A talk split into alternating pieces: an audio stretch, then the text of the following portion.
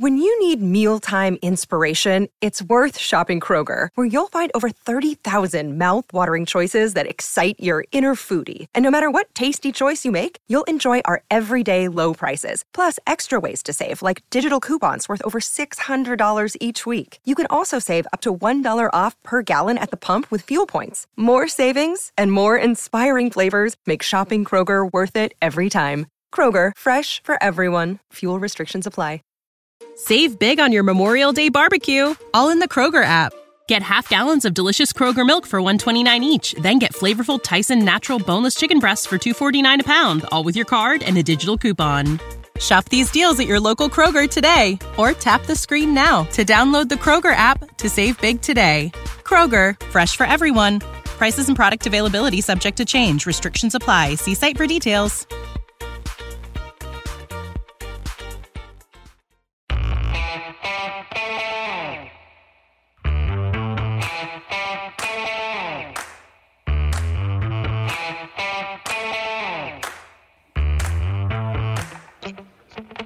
Hi, folks. Welcome to another episode of Film Study. This is Ken McKusick. You've seen our draft shows hopefully by now, uh, live out there on uh, Film Study YouTube channel, also out on the Huddle It Up Film Study uh, Huddle It Up uh, uh, YouTube channel. Uh, live coverage for roughly 14 hours over the weekend.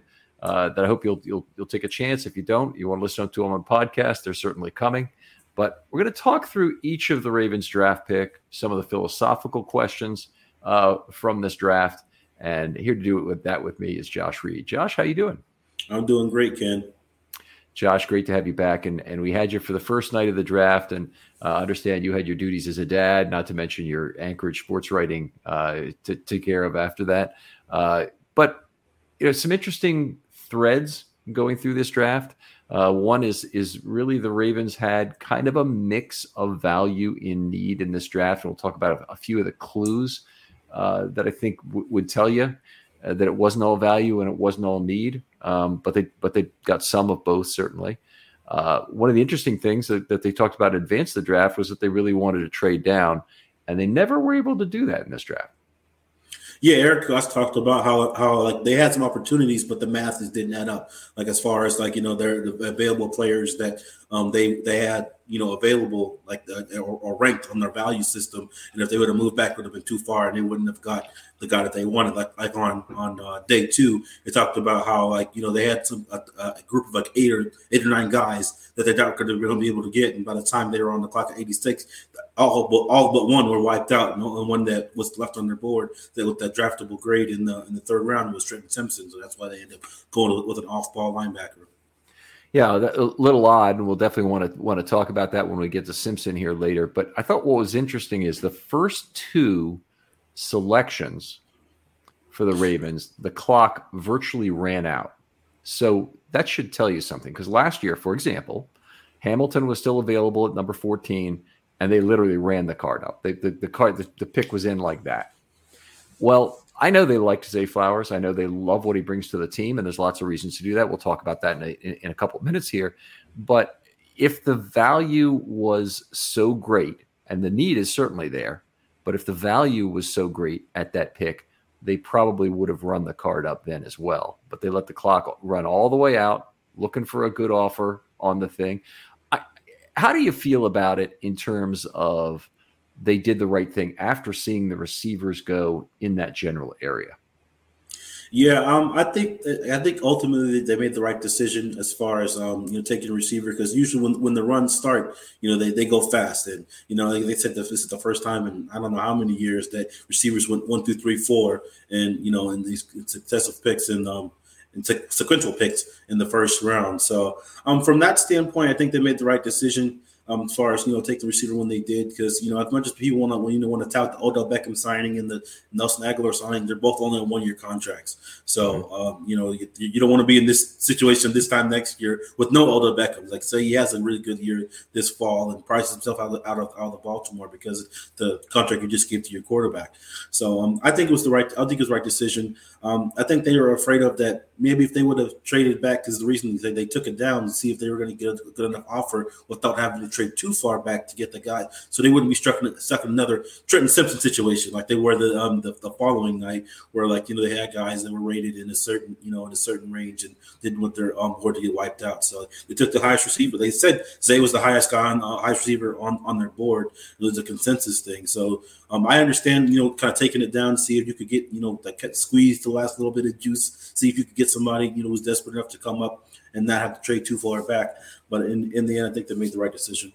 Yeah, I, I think I, I don't know what they were offered, but if it's one of these things where they wanted to go back three or four picks, there weren't that many options on teams, you know, and then the general cost, I think two rounds back last year would be a fourth round pick roughly that they would have picked up from the from the value. And maybe somebody's willing to pay it and somebody else says you know we want a wide receiver too. And look they all wanted wide receivers or they all drafted wide receivers anyway. Mm-hmm. so it, it, would kind of make sense that um, people had multiple receivers that were fairly close. Jordan addison to me i would have taken probably ahead of flowers. Although you know watching the f- film again now uh, since he was drafted I've really warmed to the pick more. We'll get back to that in a minute. I, don't want to I don't want to spill the beans on this, but anyway, let's let's talk trade a little bit more. Once they failed to trade at 22, if you look at the total JJ value they had in the draft, and trades are still made on JJ value, even though a lot of people would tell you that scale is too peaked in the early rounds, it really should be flatter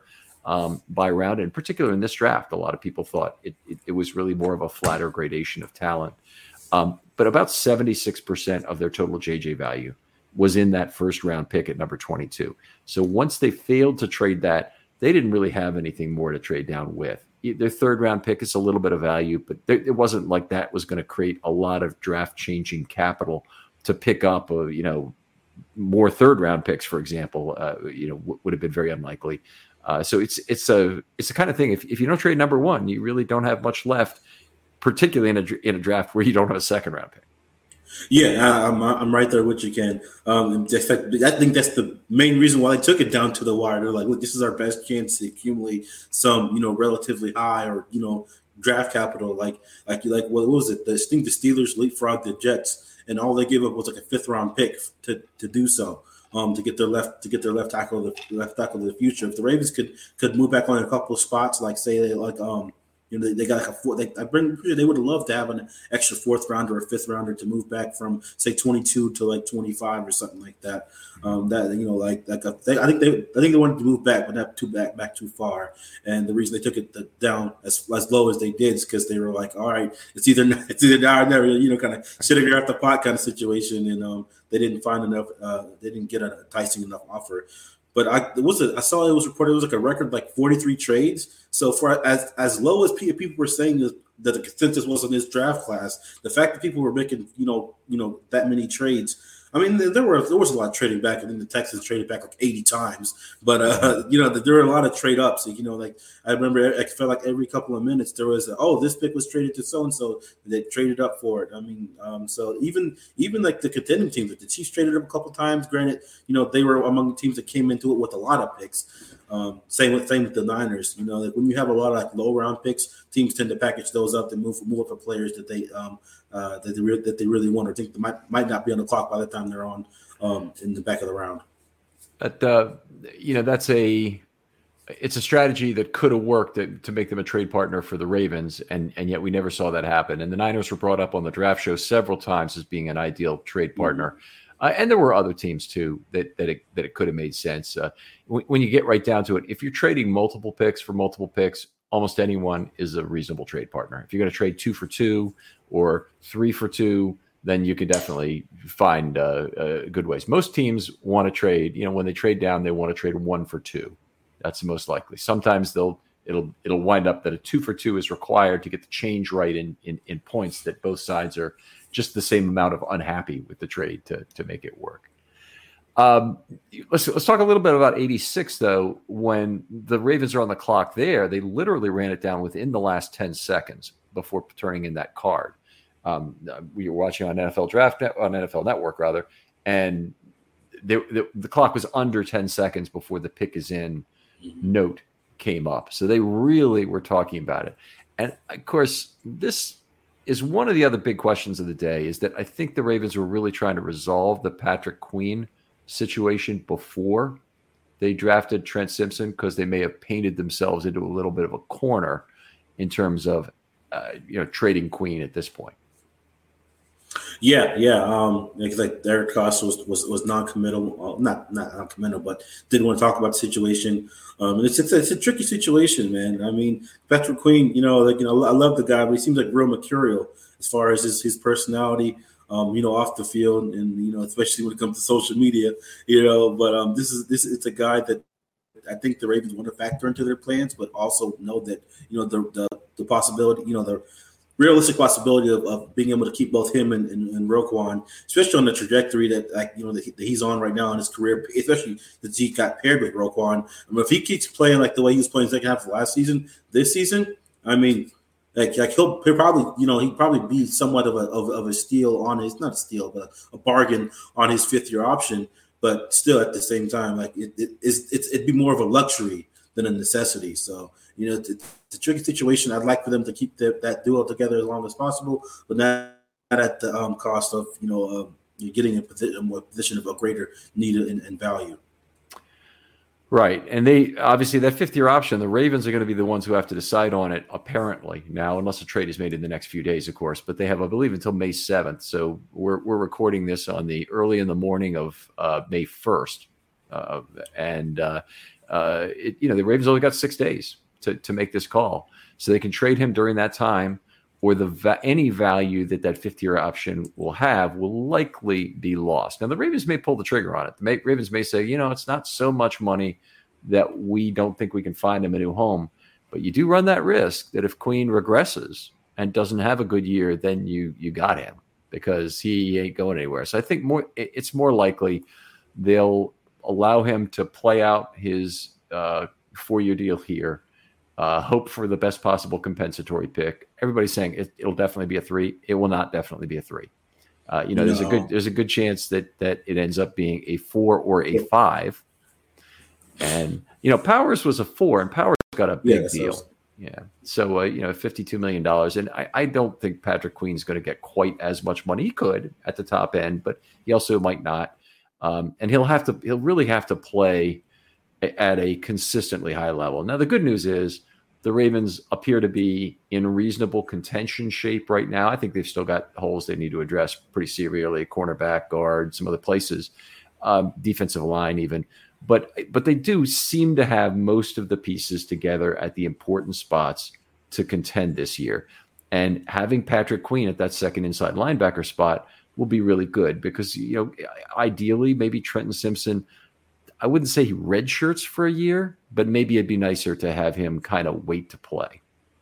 Yeah, I definitely see. Um, you know, we're, we're going to get into Trenton Simpson a little later, but um, as far as um, Patrick Queen, I, I, I, think the Ravens will end up holding on to him ultimately this year because, like, I, I, I don't want to say this is an all year, all in year for the Ravens, but it's kind of setting up for like, all right, this is going to be like the best shot you guys are going to have to win a title for the foreseeable future. so you got Odell on, on a one year deal. You know, you got a lot of guys entering the final years of their contract with with, with J.K. And, and, Gus, and even some other key role players. They're like like you know uh, Duvernay, even Brent Urban's on on the one year deal. He's a guy. He's the kind of guy that if he wants to come back, you know, he'll he'll, he'll be back.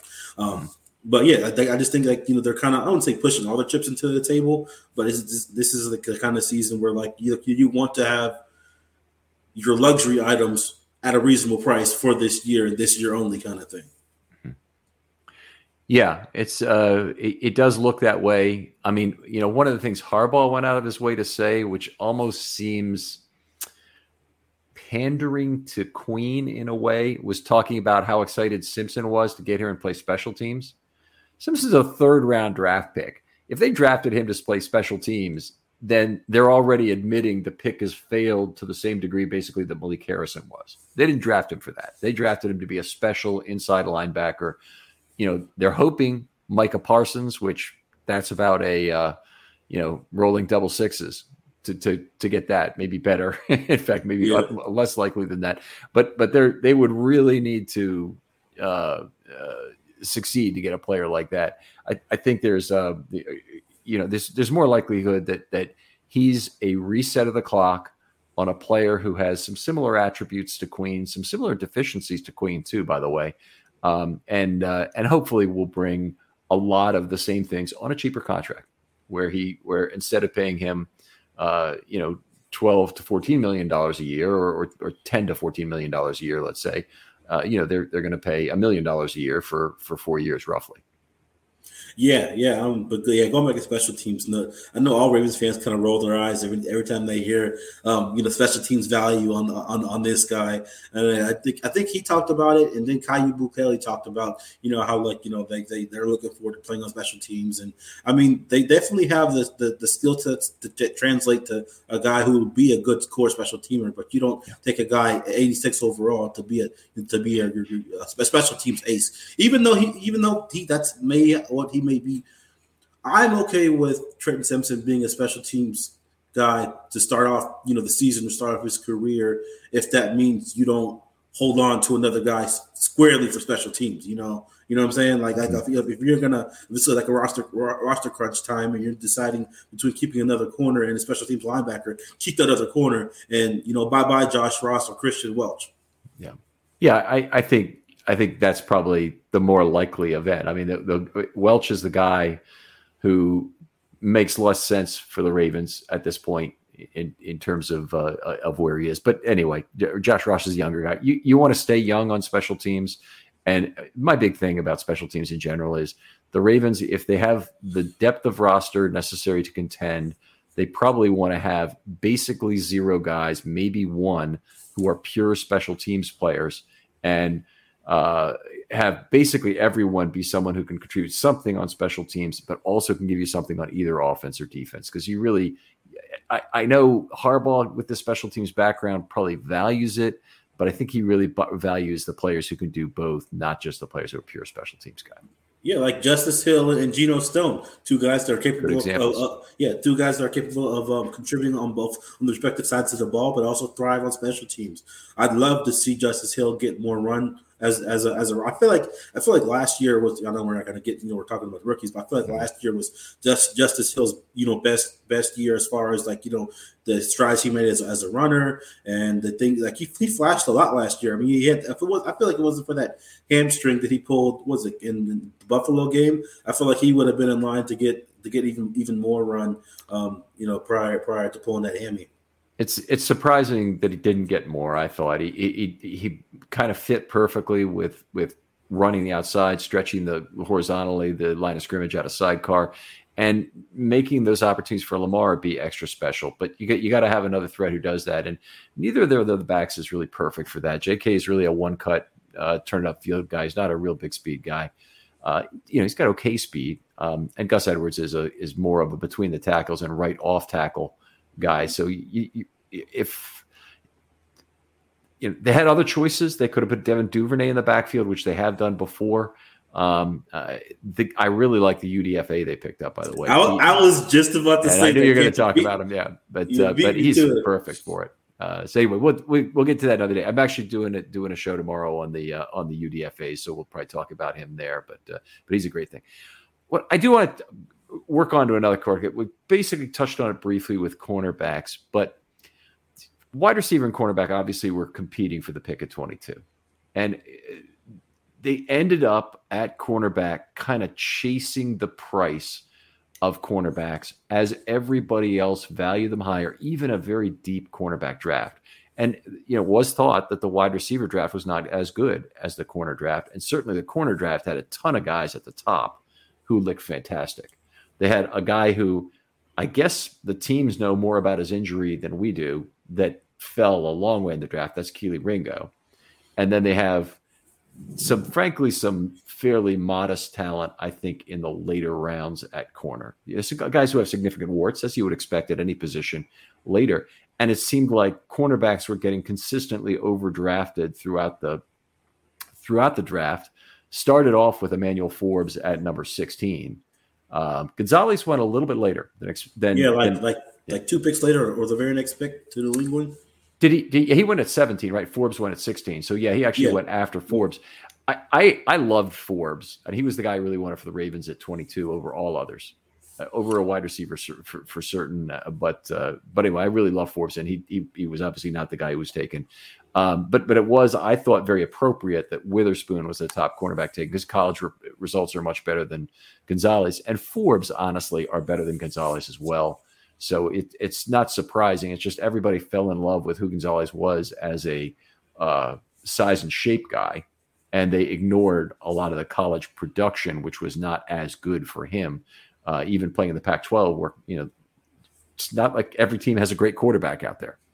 Yeah, and that was again to me that was the classic case of, of, of media love versus actual football. You know, like if people like like if, if people like the people were there's conflicting opinions between uh, the you know the media and the outside versus what teams actually think in this year's draft. You know, a team like yeah, like media value. I feel like media sometimes value traits more than teams do. Like you know, so like you'll you'll have a you have a guy like a Forbes who was highly productive in college. Now teams are going to value that kind of production and, and skills and instincts over just pure athletic traits almost every almost every day. You know, like, like nine times out of nine times out of ten. So I wasn't surprised that you know, like I was a little surprised that that Forbes went, but before um before Gonzalez, um I, I really thought 22 would have been a sweet spot for him. But I understand, you know, like I said, Washington probably saw the same thing that we all see with Forbes. You know, a guy is going to be a ball hawk, and you know, a shutdown, a shutdown corner, or like you know, at least take one half of one side of the field away. Um, but I said I was I wasn't I wasn't too surprised by it. Um, but I do think Gonzalez did land in a great spot, you know, in New England, and the guy like Bill Belichick is going to really, um, yeah. you know, kind of show him show him the way. Yeah, I agree. I, I, I think he'll be a good pro. I just didn't think he was as good. I, I, I, certainly didn't think he was as good as Witherspoon. He was still the number two guy on my board of the corners, and uh, uh, but Forbes was the guy I really thought we'd get. Anyway, enough of that. It's it's spilt milk. Um, Devin Duvernay the smaller issue that did not get resolved on draft day. Now, Devin Duvernay has a $4.3 million cap hit, and this really ties into the next topic as well. Um, the Ravens have entered a new era. Would they normally, would the Ravens of any time during the last five years have been eager to get rid of Devin Duvernay if they had him at 4.3 million? Well, no, because they had a quarterback on his first contract. But now, every dollar must be scrutinized to an additional degree because they have signed Lamar Jackson to a second contract. It's great. We're all happy to have Lamar here. You can't go anywhere without uh, a great quarterback. We all agree on that. But, or at least I, most of us agree on that. There are some people out there who just said let them walk, and they're they're I can't even have a discussion with them, honestly, about this. But but anyway, if if if we assume for a moment that that you know we're all we're all happy with Lamar being here, or whether whether we are or not, the Ravens have entered a new era. They they have to scrutinize every cap dollar very closely. Every decision is going to have to be very closely scrutinized, and you know, th- there isn't a big credit card um, limit. In fact, the credit limit got greatly reduced by the Lamar contract in terms of what they could possibly do to go out and get a receiver so or or get other players. So when the question comes up, it's going to be that much more annoying in future years uh, when people want to, you know, just put it on the credit card, forget it, make it work, make it happen. Ravens, there's a wide receiver available. I want him, you know, and and it it does generally seem like it's an offensive skill position player that is always the guy that the Twitter flock wants to wants to go for. It's never a it, it doesn't ever really seem to be a cornerback or a defensive lineman. Those just aren't sexy positions, and nobody seems to seems to want to really spend the money there. Where the Ravens honestly have uh, at those two positions in particular great need at this point. Yeah, and, and the, the thing that perplexes me about that when, when people like the, they always want to bring up the Josh Allen, Stefon Diggs thing, or the DeAndre of DeAndre Hopkins, uh, Kyler Murray thing. Okay, like yeah, like yeah, it was great. You know, those those receivers elevated the play of that quarterback, and and that took their offense to another level. But the the glaring weakness what kept those teams from going to the Super Bowl or or, or going or, you know making a championship run was their defense. So you're, you're you're pumping all this money into these premium positions in offense, or, or really offensive skill position players, and and you're and you're having you're coming up short in the playoffs because you know your offensive line you know wasn't up to snuff, or your defensive line wasn't up to stuff, and they were running the ball down your throat. You couldn't get a stop. You couldn't get off the field. You know you couldn't stop their number one receiver or or even their secondary receiver because you didn't invest enough at cornerback. You know uh, if the the Chiefs the Chiefs what the Chiefs have done the past couple years to really kind of terraform their team into being the best one the, the best possible kind of team that can succeed with an expensive quarterback has been nothing short of you know you know awe inspiring. You know they, they heavily invested in the offensive line. You know they um they they, they trusted the, their their system as far as defense. And they, they let Tyreek Hill go. And, yeah, that, and, that was my next you know point. that that was the big that was the big zig instead of zag move by the by the Bills. They're also uh, Orlando Brown. Is he signed elsewhere now? Yeah, with the, he's with the Bengals. Okay, so uh, wow, big change there too. That that you know a guy they'd invested draft capital in, obviously a big contract, um, was a uh, uh, you know a player they just couldn't hang on to. Oh yeah, yeah, and um, I think, think the, with, with the Chiefs, man, they, they made this strategic decision, like, hey, we're going to invest heavily in this position, this unit, that that unit. You know, like they're they're, they're playing, they're paying, um, what's the guy name, Chris Jones, you know, hand over fist because they prioritize interior pass rush over over exterior, you know, over over edge rush, and that's why they let go of Frank Clark. You know, like they're willing they're willing to, to, to pay Orlando Brown, you know, uh, you know, an average of twenty million a year or whatever they, they ended up paying. Um, who was it, Jawaan Taylor? I think they I think they're paying them like 20, 21 or 20, 22 million a year. Like they're willing to invest that in order because they, they they know after what happened to Patrick Mahomes against the Bucs in that Super Bowl a few years ago, they're like, okay, we can have that happen again because we're not gonna this guy's this guy won't see the next the next decade if you know if he's getting beat up like this. Um, you know, once we get this deep into the playoffs, so they so they opted to you know neglect certain areas, uh, you know, the, the flashy areas, and invest in, in you know in the trenches, invest in the positions that's going to help them succeed, and you know be, sustain success and, and keep their their most the most important asset on his yeah. feet and, and, upright. So I believe in investing offensive lines. I believe investing in, in, in defense to be able to stop those, you know, high flying offense. Not to initially stop, but limit. Yeah, they've uh, honestly a lot of what they're doing is trying to rotate through players at those positions. Allow you know they're they understand the need to make heartbreaking decisions about some of the fan, some of the players their fans love. And Orlando Brown and Tyreek Hill were players the team loved uh, and, and that, that, their fans loved, and and they had to watch them go. And uh, and particularly in Hill's case, just you know a, a homegrown uh, guy who'd had all the success there, and and to lose him after all the success he'd had with uh, with Miami, uh, sorry, with uh, with uh, Mahomes, uh, had to be terrible for the fans. But it, for, for starters, what they got from Miami was way too good to pass up. I mean, just it was an absurd offer that, oh. that Miami gave them on, on the thing, and and they were not afraid to break the traditional crap that goes with you got to have these positions in order to win in the NFL. And I'm I'm very much of the belief that while it is a passing league, I don't think you absolutely have to do it with a stable of veteran receivers. In fact, I think veteran receivers you tend to have a very hard time winning against the cap.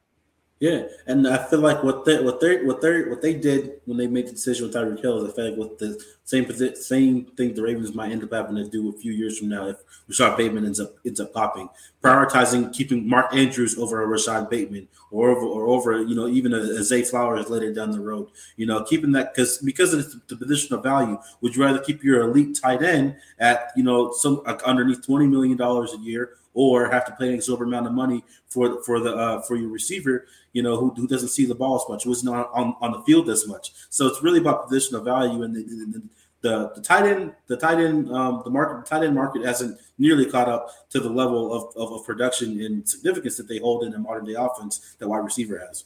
Yeah, I, I, I outstanding point, and I completely agree in, in terms that. You're looking a long way down the road. They have Bateman for three years now, including what I assume will be a fifth year option. They'll they'll uh, set up for him, and that may not materialize. I mean, if he's hurt for the next couple of years, you know, he he meant that may not even materialize. Actually, it's only this year because they have to make a decision after this year on his fifth year option already. So, uh, yeah, it probably he's here for three years anyway. Would be the way I'd look at it. Uh, and I think in, in his case, it's more likely because the Ravens are losing a couple guys after this year that uh, uh, in, in, Agholor and OBJ that uh, that that would make a lot of sense. But uh, anyway, let's get on to the players themselves because I think that's what people want to hear from this show. Uh, Zay Flowers picked number one at at the twenty second pick, five nine one eighty two, four forty two forty. Why don't you start us off in terms of your thoughts about the guy and and what he brings to the Ravens offense?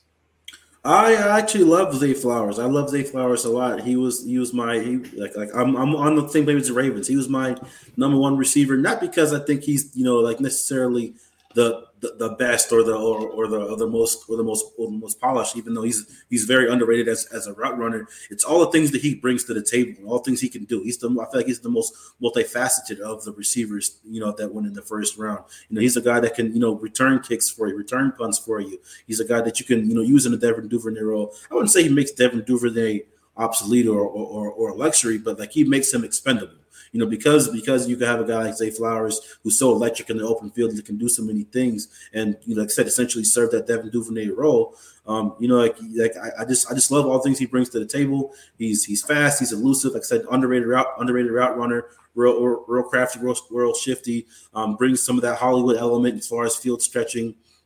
And um, yeah, I, I, think he's gonna. I think he's gonna be a great, a great addition to this offense, and I can't wait to see, especially in this Todd Monken offense, man. Like, like I, that whole utilizing space and every blade of grass thing is music to my ears, Ken. Like, yeah. I, don't get me wrong. I, I, it was fun watching that 2019 offense and you know fighting in a phone booth kind of thing, but it, it it, at, at, a certain point, it kind of restricts what you can do on the offense side of the ball. If the defense knows that you're not going to take advantage of every blade of grass, and they know they can fight you in this 20 yard box, you know, per se, then you're kind of fighting with one hand behind, behind your back. Yeah, it shows people how tough you are, but at the end of the day, is it the best way to maximize your opportunities to put up points? And and and you know. And, you're digging yourself a deep hole in this argument with me. I got to tell you, because that is the fifth highest points per drive offense in the history of the National Football League. It is the most efficient offense, probably in the history of the National Football League, relative to cap. I understand. I, am I'm, I'm just saying, like, like that was great for that year, and even 2020 was great. I'm, I'm not saying teams have caught up, but I'm saying, like, you know, what, like it has eventually has to evolve. You know, like some of the, the, the more better operating offenses offenses in you know in, in you know in the years that you know that have, have, passed are the ones that take advantage of space. And I just wanted to see you know Lamar yeah. in, the, in, in an offense that takes advantage of space and, and you know like because to give him more opportunities, like I said, to you know to, to, to, to scramble instead of design runs and zone read all the time.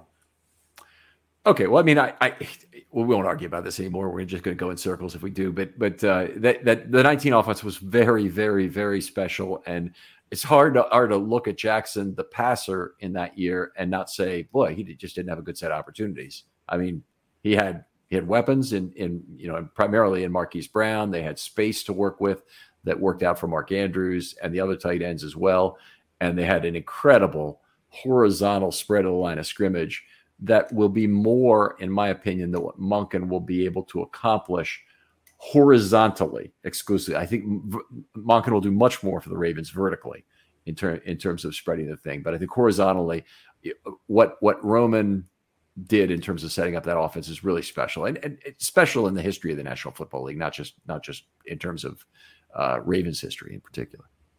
Yeah, yeah, I'm not. I'm not recruiting any of that, Ken. I just, I just feel like the natural maturation of this offense, and I, I feel like just to kind of make Lamar happy. I'm not. I know Lamar liked Greg, and always I don't say stood at the table for Greg, but defended Greg.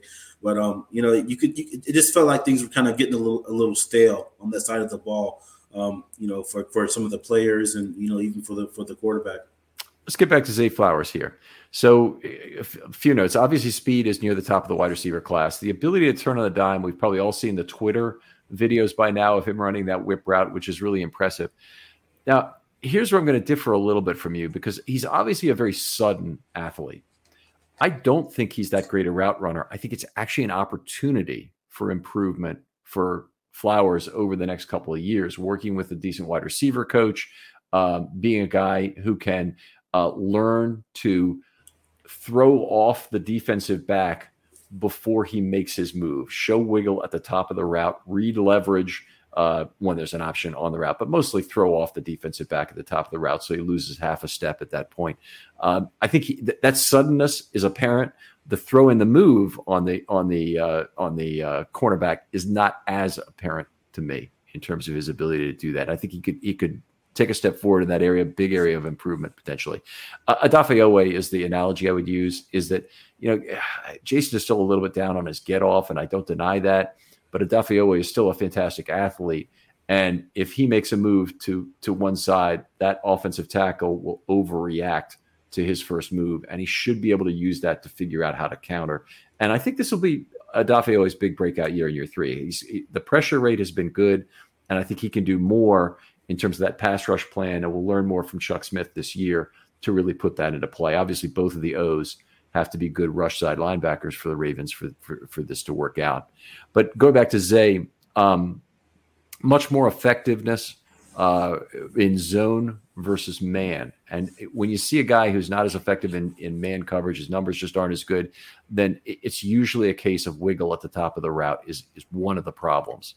Uh, some people have also blamed Flowers for not having great route running. All that probably is correctable um, at the NFL level. And in particular, the wiggle is not just a gift I believe you're born with. I believe it's a learned thing. So uh, he's he's definitely got some natural change of direction, but but I, I think there's more to say goodbye to your credit card rewards. Greedy corporate mega stores, led by Walmart and Target, are pushing for a law in Congress to take away your hard-earned cash back and travel points to line their pockets. The Durbin Marshall credit card bill would enact harmful credit card routing mandates that would end credit card rewards as we know it. If you love your credit card rewards, tell your lawmakers hands off my rewards. Tell them to oppose the Durbin Marshall credit card bill. When you need mealtime inspiration, it's worth shopping Kroger, where you'll find over 30,000 mouthwatering choices that excite your inner foodie. And no matter what tasty choice you make, you'll enjoy our everyday low prices, plus extra ways to save, like digital coupons worth over $600 each week. You can also save up to $1 off per gallon at the pump with fuel points. More savings and more inspiring flavors make shopping Kroger worth it every time. Kroger, fresh for everyone. Fuel restrictions apply be done as a route runner there. I, consider that a good thing. He's been a decent receiver at the catch point. Um, doesn't really have the ability to box out at his size, uh, but but he's feisty and he, he, you know he goes for football. I don't, nobody accused him of being an alligator arms player. Uh, not a problem with the middle of the field. I love that about him. You know that that uh, one of the things we saw with Marquise Brown and the comparisons are made, you know, sloppily between Marquise Brown and Zay Flowers is that Brown was a um, uh, a guy who uh, had a ton of speed, could stretch the defense, and so he's Zay Flowers is just like that. Well, Zay Flowers likes to go over the middle of the field mm-hmm. on deep crossers. He doesn't have the fear. He's not. He's not going to be a. And injuries won't force him to be a guy who wants to go down rather than take a hit in the middle of the field. And, and Zay Flowers has been a great YAC player in college, really proven that that that he's had the ability to do that gadget options uh, were in, were in existence with Brown, so there's some similarities there. He can he ran the ball I think 57 times in college for 6.1 yeah 57 for 6.1 yards per rush. So you can do a lot of things gadget wise with him. I don't think they'll line him up in the backfield, but I think there will be the, the jet sweep options will be open. It won't just have to be Duvernay. If they're both on the field, it kind of gives you a jet sweep either way option. Uh, you, you, get the, the the pitch plays that are passes but are behind the line of scrimmage that we've seen with Brown are certainly an option uh, in this offense. Uh, so lots of things in terms of gadget. Maybe, give you a chance to react to the to some of the gadget components or other route running stuff.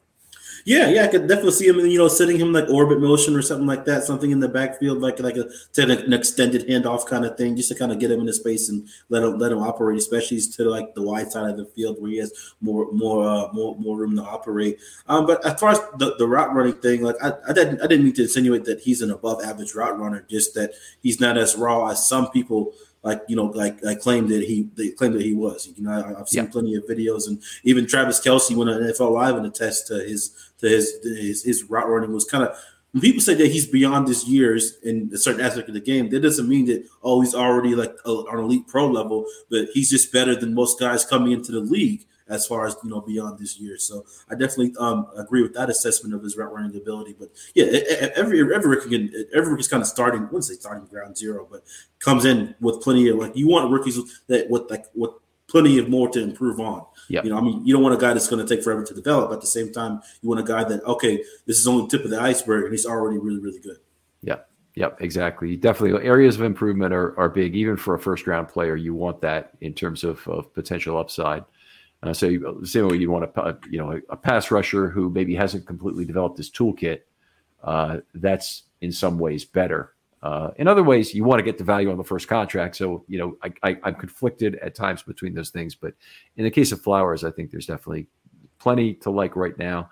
Uh, he should be able to take the lid off the defense for this team, uh, create lots of uh, opportunities between level two and level three. And when you think about it, the Ravens don't have a lot of other vertical threats. Bateman is really the only other one And you know, coming off the foot injury, we'll see where Bateman is in terms of his ability to really stretch the field vertically. But one of the things that makes Bateman effective there isn't necessarily speed; it's the fact that um, he's very deceptive at the top of the route and can run anything.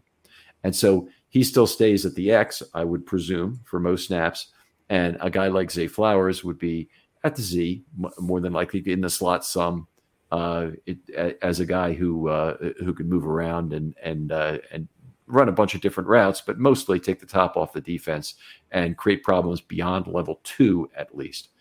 Now, one thing he did in, in college was there were a ton, there's a very barbelled set of receptions, and I didn't transcribe this to my notes here, but I think he might have led the catch, led the uh, NCAA in, in deep balls, but he had a lot of deep balls in any case.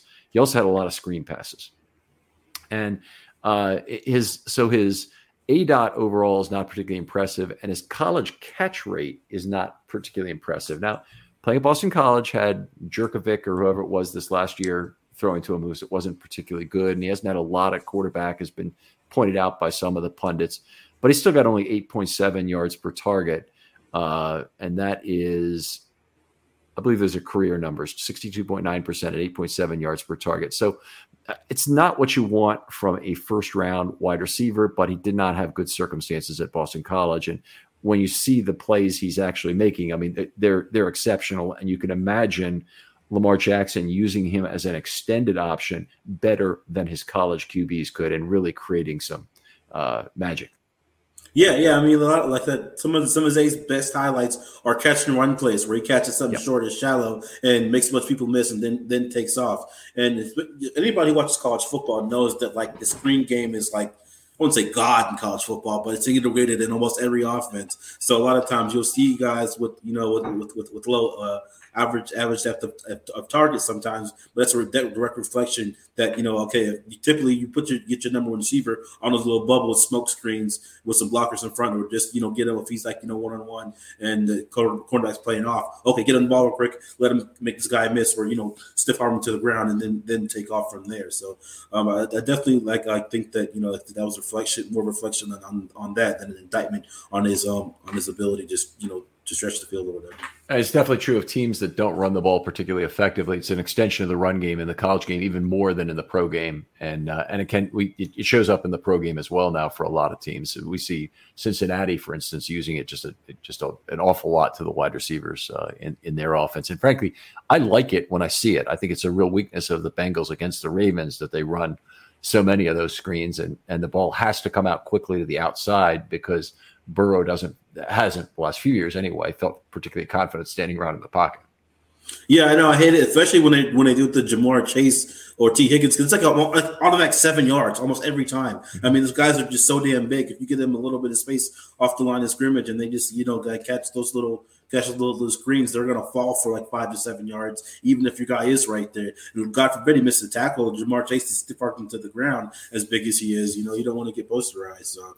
Um, so, one more thing I want to talk about with Zay and how he relates to the Ravens offense and how they run it in the future is that his usage at Boston College really underscores a general problem that the Ravens offense has had. And I think they now have got probably, you know, and some of this assumes health, the critical mass of receive, receiving targets they need to spread the ball around more than they have in recent years. Now, obviously, the last few years, Mark Andrews has been getting all the ta- targets, and when Hollywood was here, he was getting a, a, a, big share of the targets, and not many were going anywhere else.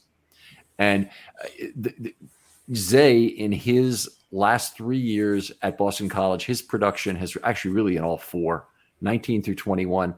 They went from 20.1% of pass plays they threw the ball to him to 23.4 to 23.8 to 24.5. Those are all enormous numbers, by the way, in, in terms of percentage of the pass plays that ended up resulted in a target to him.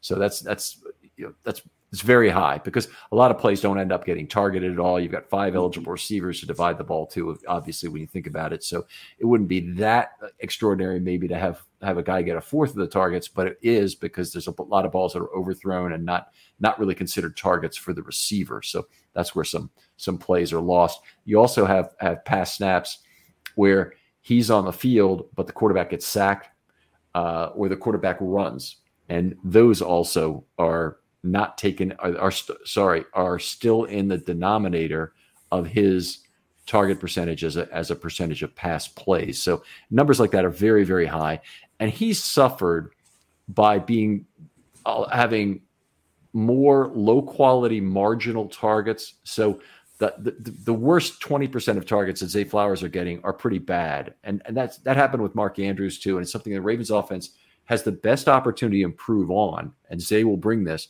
is not having Andrews be the obvious bailout guy. So let's talk about what happens in that particular situation. If you have Mark Andrews as your as your definite bailout guy on any play, if you're looking for him first and all, then that means the safety ignores the outside receiver and you let him play on an, an island. He comes up. It means that linebackers close windows on any kind of crossing route much more effectively. They're much jumpier on it. They get right on it. And you end up with multiple defenders in the area. Now, what can happen is any sort of a mistake at that point has a high probability of being an interception. So, what are the kind of mistakes we're talking about? Tip balls at the line of scrimmage, any kind of drop by the receiver himself. And Andrews is good, but he doesn't have perfect hands. No, no receiver does uh, or tip balls by the receivers as well as overthrows. So oftentimes the ball will be high, Andrews will get his hand on it, and that'll actually give the safety an opportunity coming up to, to make a play on the ball, or the ball's just overthrown and and the safety is is moving up into the spot. You need to avoid these situations where the where the where the defense has a high degree of surety on where the ball is going to avoid multiple players enclosing your key receiver. So the only solution to it is not to have a single receiver you throw the ball to, to throw into more single man opportunities. It is basic football, but in terms of of how top receivers like Andrews have suffered with their marginal targets, it's something that that we need to find better ways to measure. And and I, I just I think the Ravens offense having the combination of all the tight ends, um, uh, Zay, Bateman, and Odell Beckham stand a better chance of getting those targets spread out more uh, this year. And I hope that's what we really see. I hope we see a very well spread set of targets. Yeah, and what, what you what you just out what you just outlined was exactly why I feel like Lamar has struggled against teams like the Steelers, man. The Steelers, the Steelers, and the Bengals at times too, where like like it, and even the Browns to a degree a couple times. I mean, Mark Andrews made that one crazy catch, triple coverage, but like that's the kind of thing the defense was going, are going to do if they know that that's your guy. I mean, it was a couple years ago when the Bengals were saying like, "Oh, we know he's like when, when they knew he's going to go to 15 or or, or 89," and you know, like then that's like if they can cue in on your guys before the play even starts, especially in obvious passing situations. Like I said, you're you're already kind of behind the eight ball on that, and that's why, like I said, not only is this like the the best group of pass catchers that Lamar Jackson has played with at any level. I mean, dating back to his college and probably even high school days. Like, you know, I don't know how many different players he played with uh, in high school, but um, the fact that this is not only the, the, the best group of pass catchers and deepest that he's had and you know at any level but also like the most you know like dynamic and versatile as far as being able to have, have so many guys that can do different things and make plays all over the field i think is going to help elevate everybody on this offense yeah so it, to me, an ideal year from Bateman is actually, oh, sorry, an ideal year from Flowers is probably actually going to be fewer targets, a lot of deep targets, enough of short targets to to show that he has value as a receiver at that level. But I want to see lots of deep crosses. I want to see lots of deep balls. So defenses see it on film. They get used to wanting to cover it on film, and that opens up opportunities for a lot of other receivers who don't have the same kind of vertical explosiveness that Zay does. Yeah, yeah, definitely. I think I think he's definitely going to lead the team in, in, in, average depth of target and probably yards yards per catch too. Yeah, well, there you go. That that's that's a good way to measure it right there. Well, let's move on. We spent a lot of time on Zay. We spent a lot of time on other issues with the with the draft itself. Let's move on and, and go down to number eighty six, where the Ravens made, I think, one of their most controversial picks, certainly for the for the value. Uh, Trenton Simpson, inside linebacker out of Clemson. Uh, talk about some of the things you saw on tape from him.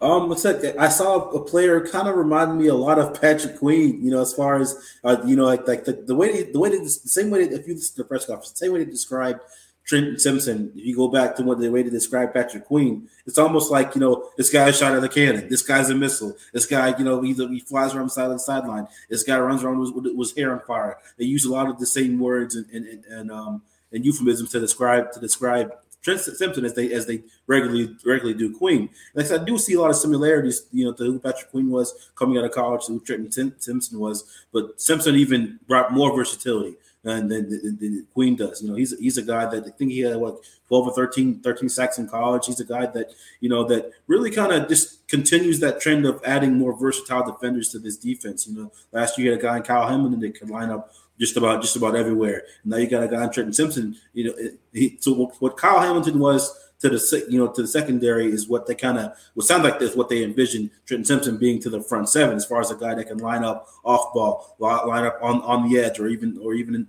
I hope not in the slot unless it's against like a running back or, or a tight end.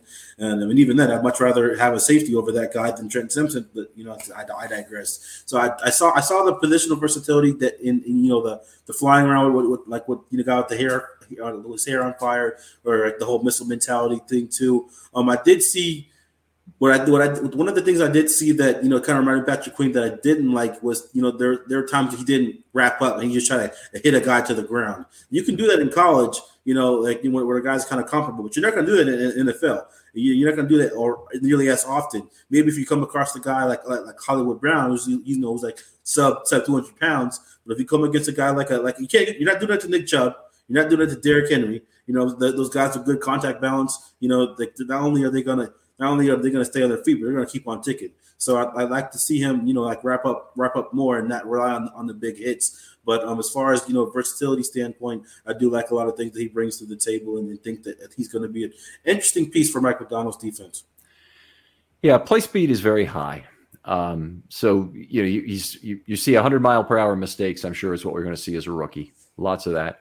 You know, I, I think he has shown up as a good coverage player in college so far, and it really shows up in his downhill play more than his coverage between level two and level three. So I don't think there's any, there'll be any questions about his ability to cover in man. That he can cover a tight end, that he can cover uh, a wheel route, that he can cover, you know, a running back coming out of the screen. There will be recognition is important. He's going to need to he's need to get right on top of that. That's something Queen was kind of slow to include in his game. Uh, but he needs to he needs to make sure that uh, other running backs don't have you know beating us in the screen game like Jonathan Taylor and and uh, and players like that who, who that's a big part of what they do. Uh, uh, the high missed tackle rate you mentioned, 13.3% in his career. Let's peg that a little bit of what that means. And his was at 11.7% in 2022. The NFL median for inside linebackers, and I used the who played 50% plus of the snaps in 2022, and this is using the same basis, the PFF basis for missed tackles, is 10.1%. Now, there are big discrepancies in terms of missed tackles between systems. So, what's important is don't tell me system A's missed tackle rate and, and compare it to the guys in system B. At least I used all PFF numbers for, for looking at missed tackle rate in this case. At the NFL level, Pro Football Reference has a missed tackle rate um, that is uh, more generous to defenders. It, it, awards less missed tackles. The PFF rate, you know, obviously, if you if they if they think you missed the angle, it's a missed tackle. If you're on these ankles, it's a missed tackle. I think I like their method more. The thing I don't always like is that there's missed tackles and missed tackles because a lot of tackles retrack a player in the backfield and and really ruin a play but they end up being missed tackles, or they turn the quarterback around and they're a missed sack, but the still sack still happens. It just happens a second later. Somebody else gets cre- cleanup credit for it. Um, I, I, I don't really like some of some of that, but I've got nothing else to go on. And missed tackle rate is pretty good for inside linebackers in terms of judging who's you know uh, doing a pretty good job of it. To give you an idea, the 10.1% was the median for NFL linebackers. Roquan Smith is better than that at 8.6%. Patrick Queen at 13.5% last year. And that, by the way, that was an improvement for Patrick to, to get to that point. So, um, you know, he's, he's definitely on the uptick uh, from that said. Uh, you know, as much as we talk about missed tackle rate with Simpson, no problem finding plays where he's slinging people down hard. Uh, you know, again, there is a desire to look for highlight tackles. I would like to see more driving through the center of mass with arms together. You know, I, I yeah, forklifting would be fine too. But you know, I, I, w- I would love to see uh, more driving through the center of mass and backwards. Um, he's big enough for that. You know, he's 6'2", 235. He's got a very prototypical inside linebacker size for the modern game. All the speed, you know, he could ask for. in terms of that. He was number one on a lot of people's inside linebacker board, not mine. I like Jack Campbell better, but but he was number one on a lot of people's boards at, at inside linebacker. Um, I want to talk about his pressure rate for, for a minute, but you want to talk about his tackling at all any more than what you did? Um, no, like I said, he's a, he's a very aggressive tackler. Like I said, I'll, I'll, give him that. I just, you know, a lot of times, you know, guys get caught up in trying to deliver big hits, and they'll try to, you know, like put their arms together, kind of like mm-hmm. force a guy, force a guy down. And so, like, like, like I know that they'll they'll try their best to coach it out of him at the next level. I don't think it'll take him as long to the, to get that coach out of him as, as it did with Queen because Queen was still doing it as, as as of last year. And a lot of times when we see people breaking off big runs for against the Ravens defense and this screaming TV, just tackle him, just tackle him. And then you have to you know wait for Marlon Humphrey, and he's the, one of the better tacklers on the team. Um, so I just think if Marlon Humphrey just takes a little little tackling session with everybody, like, hey guys, this is how you form tackle, and this is how we get them down. And you know, like, young players especially would benefit from something like that. Now, positional versatility is something I want to go back to because it's it's something I think you can easily overdo. I, I if if you want to talk play by play responsibility, that's a little bit different. I think he's pretty much set at the will linebacker spot. I don't think he's going to be oh Joker. He'll be a you know he'll play like Adalius Thomas did as safety. He'll cover the slot receiver whenever the Ravens damn well feel like it. And you know if it's twelve personnel, he's definitely on the tight end kind of thing. I don't think it's anything like that where he's an obvious matchup player, play play. I think he's really a will linebacker. And I think the, the more you can simplify his responsibilities in year one, the better. Now, that doesn't mean you can't use him off the edge. You know, a lot of times inside linebacker will come up as the second edge, or they'll come up in the A gap and, and threaten the blitz. That's fine. I think also Trenton Simpson is one of the players who does a really good job of picking his own gap from off ball. So bringing him as a green dog, bringing him, uh, you know, on a delayed basis using him on a cross blitz with a, with another player.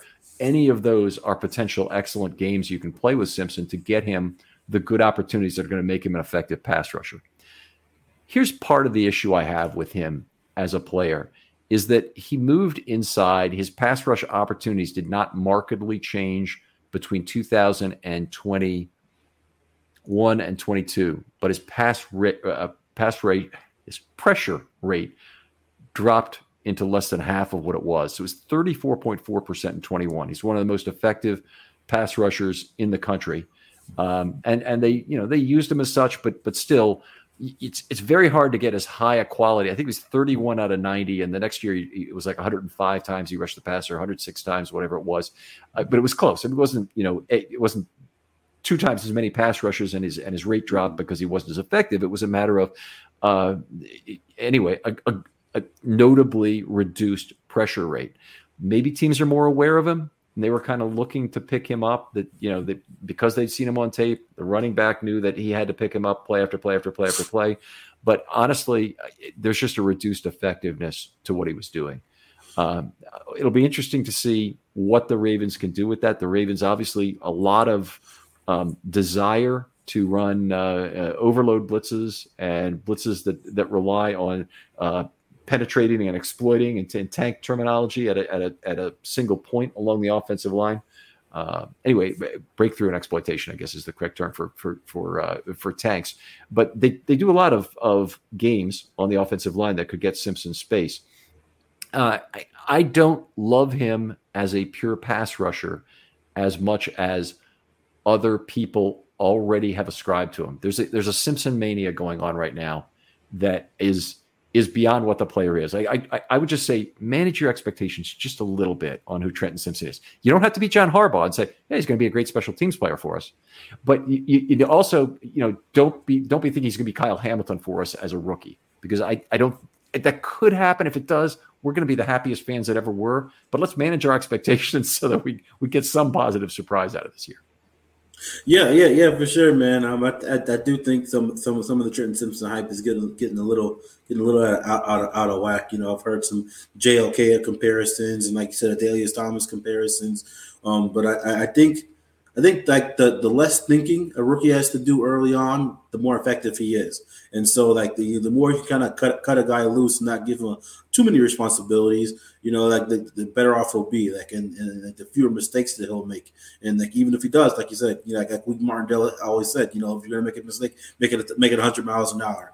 And um, that guy's fast enough to make it 110 miles an hour. So um, I definitely expect expect them to kind of expect them to kind of cut cut him loose not not not in the sense that you know it's going to be you know lining up as as you know as, as stand up stand up you know two point stance or anything like that. But I definitely think they might, like you were saying, stand like you know blitz him off the edge, especially on, on delayed blitzes. Especially, I think he'd be he'd be uh, really really effective because the when they, the cool the cool thing about delayed blitzes is is you know if you have a guy that with great acceleration and you know he's run like what like four four three or something like that. If you have a guy with like really really good speed, that's the kind of guy that can shoot a gap real quick, or you know, something something opens up real quick, you know, he, he can even like before like, the running back. Sometimes running backs, depending on the running back that you have in pass protection, if a guy who's not as adept in pass protection, you know, he'll look for work, look for work, look for work, and you know, you got you got him slipping, you know, and so you can get a quarter quarterback when he's not looking, a running back when he's not looking, and so I definitely think he'd be a great delayed blitz guy.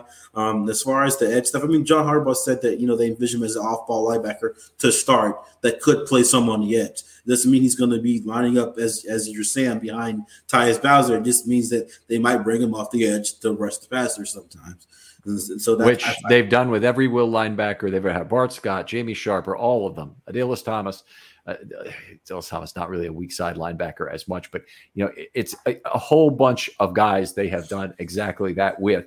And and to note that you're gonna you're gonna if, to say that you would get some edge play as an inside linebacker is is kind of redundant. It's part of the positional responsibilities. Is occasionally you'll be rushing as that second edge uh, on a spot, and occasionally you'll be rushing through the A gap as well. So, uh, I just I, I I love it. I, I I think that he could potentially be a very good player. I think he resets the clock at inside linebacker um, with a uh, inexpensive player, and I'm very positive about that.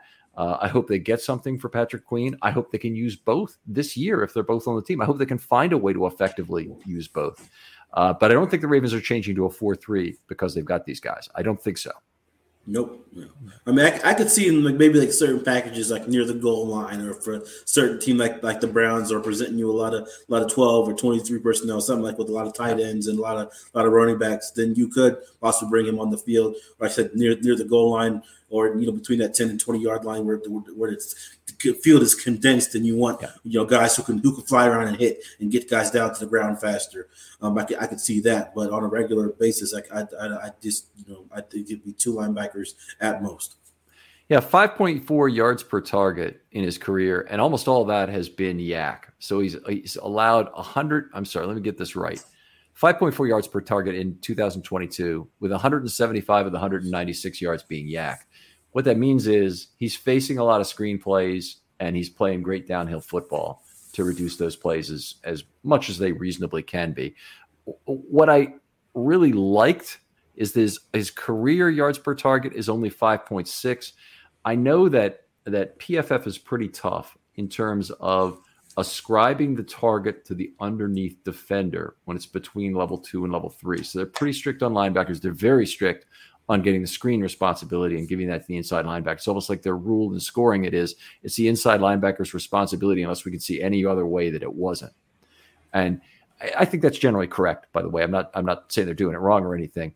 But the fact that they do that tells me that there was probably some desire to stay away from him. And even though I don't really see great recognition for him or ability to read the quarterback between level two and three that would really restrict the passing game. I think that, that, that there must be something there because the, the, stats on him are so good as a um, as a uh, yards per target player, and I can ascribe a fair amount of that to his downhill play and, and allow very few yards per target on those plays. But also, I think that that he, he just he has not looked great so far in terms of really knowing what's going on, and that's an opportunity it's an opportunity to learn. Is is you know, Michael Crawford always tells me whenever I bring this point up that um, that's one of the last things you can expect a linebacker to learn. That almost nobody really is particularly good at it coming out of school. There's one linebacker who's unbelievable at it coming out of this class. That's DeMarvion Overshown, uh, who only went a few picks after Simpson, by the way. yeah, there, yeah. There was a few linebackers that came off the board in that same area towards the bottom of the towards the bottom of the middle and bottom of the uh, of the third round. Uh, let's see. One other thing I want to ask about was Zach Orr. So you got two two people here. Talk about maybe what Zach Orr and Roquan Smith, the two of them, who's the more important in terms of his development? Mm, man, I mean, I, I, it, it, it hmm. it you, man, that's, that's a good question because like because they even said that that um that that he was he was Zach Orr's number one uh, rated linebacker in this class. So Zach Orr clearly has a relationship with him and has you know has been studying him at at, at, at length. But there's nothing like a coach on the field can. I mean, when, when you got a when you got a, a guy like like Roquan who can not just help you in the film room, but also like like you know, like like next to you, like, you know, as much as you know, Zach Orr could do all the all the film study with you and all the drills after after practice and during practice and you know and all that kind of stuff. But if you have a guy lined up with you who's in the trenches with you, and and you know, if you may be lined up wrong or you may be a little confused on the thing, the guy who can kind of you know grab you real quick, like hey, you know, go over there, go over there, and, or give you the little signal, whatever. I think a, a, a coach a coach Roquan Smith is the kind of guy who can be a coach on and off the field. So I think having Roquan, you know, with him on and off the field is going to be more integral to his development than Zach Orr. Although I feel like Zach Orr is going to be a, a huge, a huge uh, a bonus in his development as well. If anything, but even the, the combination of the two is going to, I feel like, going to expedite his development even more than um, Patrick Patrick Queen was. You know, the whole Rob Ryan thing kind of kind of was a you know one and done fail thing and then Orr came in and, and Queen had a much better year in year three. Um, exactly. Um, or if going back to his playing days, and it was always a complaint of mine because I'm always very set in my belief that your third best safety is always a better coverage player than your second best inside linebacker. Well, Dean Pees had kind of a fear of getting caught with his his defensive pants down and getting beaten on a third down play where he couldn't get his personnel off and then he'd be stuck with a dime defense on first down. Honestly, if the other team wants to go no huddle and you win the high leverage play and then you lose the lower leverage play on first down, it becomes more difficult to make that exchange. You still can't exchange, by the way, um, even with a no huddle. Then I say you take your lumps and win the high leverage plays. Do make the personnel changes to make the high leverage plays. But or during that entire stretch and from 2012 through 17, 2012 through 16, the first five years of the Dean Pees era, they played only three percent dime that entire era, and Zach Orr was the main player. They had they had uh, Smith as well in that time. They had Mosley, of course, who was who was taking a lot of the snaps. But but the, it was the it's the will and keeping him on as opposed to bringing in a dime back, um, and a lot of that was Zach Orr. And so Zach Orr had a lot of those traits in terms of being a good enough coverage defender that you're happy to have him on the field on third down, and you're not really concerned about getting a safety in there. So I hope if if he could be as good a level two, level three player as Zach Orr was, and I think Orr learned a lot of that from Mosley, then I think you you the Ravens will really have something here, and this is yeah. going to be a tandem we like even more.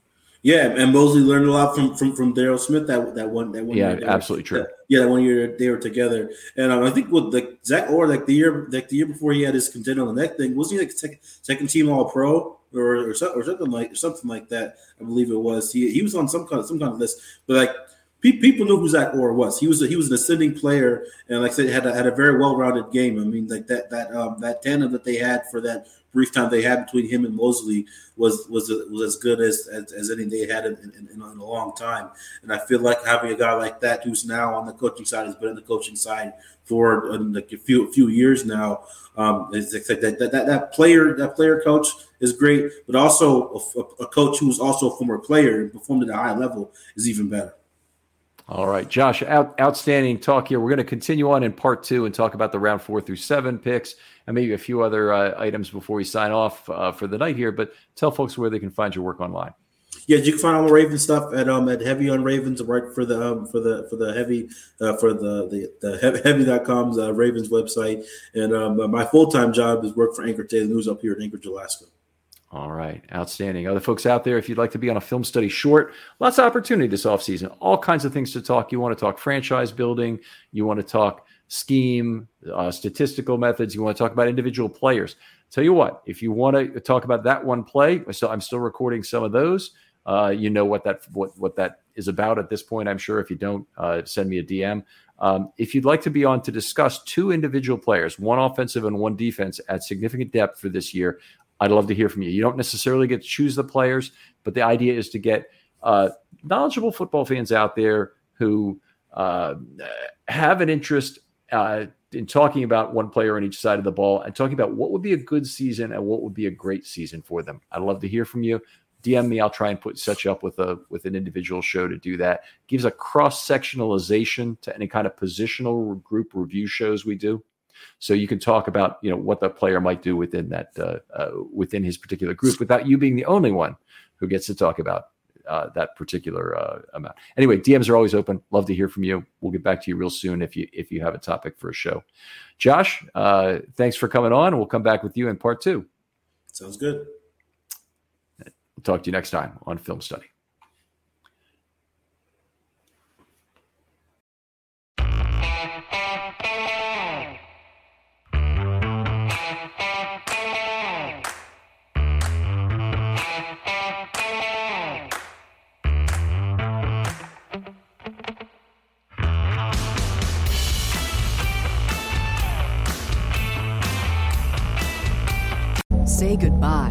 Credit card rewards. Greedy corporate mega stores, led by Walmart and Target, are pushing for a law in Congress to take away your hard earned cash back and travel points to line their pockets. The Durbin Marshall credit card bill would enact harmful credit card routing mandates that would end credit card rewards as we know it. If you love your credit card rewards, tell your lawmakers hands off my rewards. Tell them to oppose the Durbin Marshall credit card bill. Catch those springtime vibes all over Arizona. Break out of the winter blues by hitting the water at one of our lake and river parks. Take a hike among the wildflowers. Just make sure to stay on the trails and leave the flowers for the bees. Discover Arizona's best kept secret and visit azstateparks.com slash amazing to start your springtime adventure. Save big on your Memorial Day barbecue, all in the Kroger app. Get half gallons of delicious Kroger milk for 129 each, then get flavorful Tyson natural boneless chicken breasts for 249 a pound, all with your card and a digital coupon. Shop these deals at your local Kroger today or tap the screen now to download the Kroger app to save big today. Kroger, fresh for everyone. Prices and product availability subject to change. Restrictions apply. See site for details.